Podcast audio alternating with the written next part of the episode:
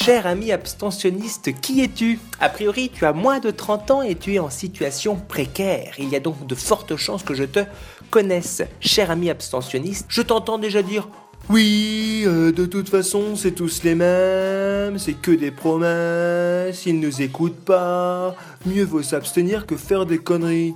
Sur ce dernier point, je te félicite de ta lueur de lucidité, mais je vais te rappeler un détail. Hier, ce n'était pas les élections présidentielles, mais les départementales. Alors, Qu'est-ce qu'un département? Il se trouve que tu l'utilises tous les jours. Dès le matin, quand tu vas au travail, tu prends une route gérée par le département. Tu conviendras que le bilan du chômage d'Hollande ou Sarkozy est bien éloigné de la qualité de ton asphalte.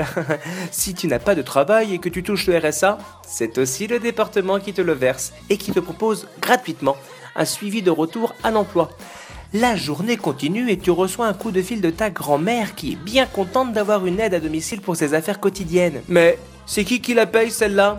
Eh bien, ce n'est pas celui qui est en charge de la sécurité nationale, donc le gouvernement, mais c'est le département. enfin, tu rentres chez toi pour profiter de ta nouvelle chaîne télé locale qui a pu voir le jour grâce à qui? Eh oui, au département que tu reçois avec la fibre optique qui vient d'être installée dans ton tout petit village perdu au milieu de nulle part par et oui, encore le département. Et tu vois ta sœur arriver avec ses enfants qui reviennent du collège qui est en charge des départements. Je crois que tu commences à comprendre. Euh, oui, mais euh, euh, euh, euh ouais, n'y a pas tant d'abstention que ça qui disent à la télé. Détrompe-toi, vu que tu regardes la télé, tu penses ce que dit la télé. Il y a quand même une personne sur deux qui n'est pas venue. Alors, qui est venu? En un mot commençant, les vieux. Et quelle est la particularité des vieux?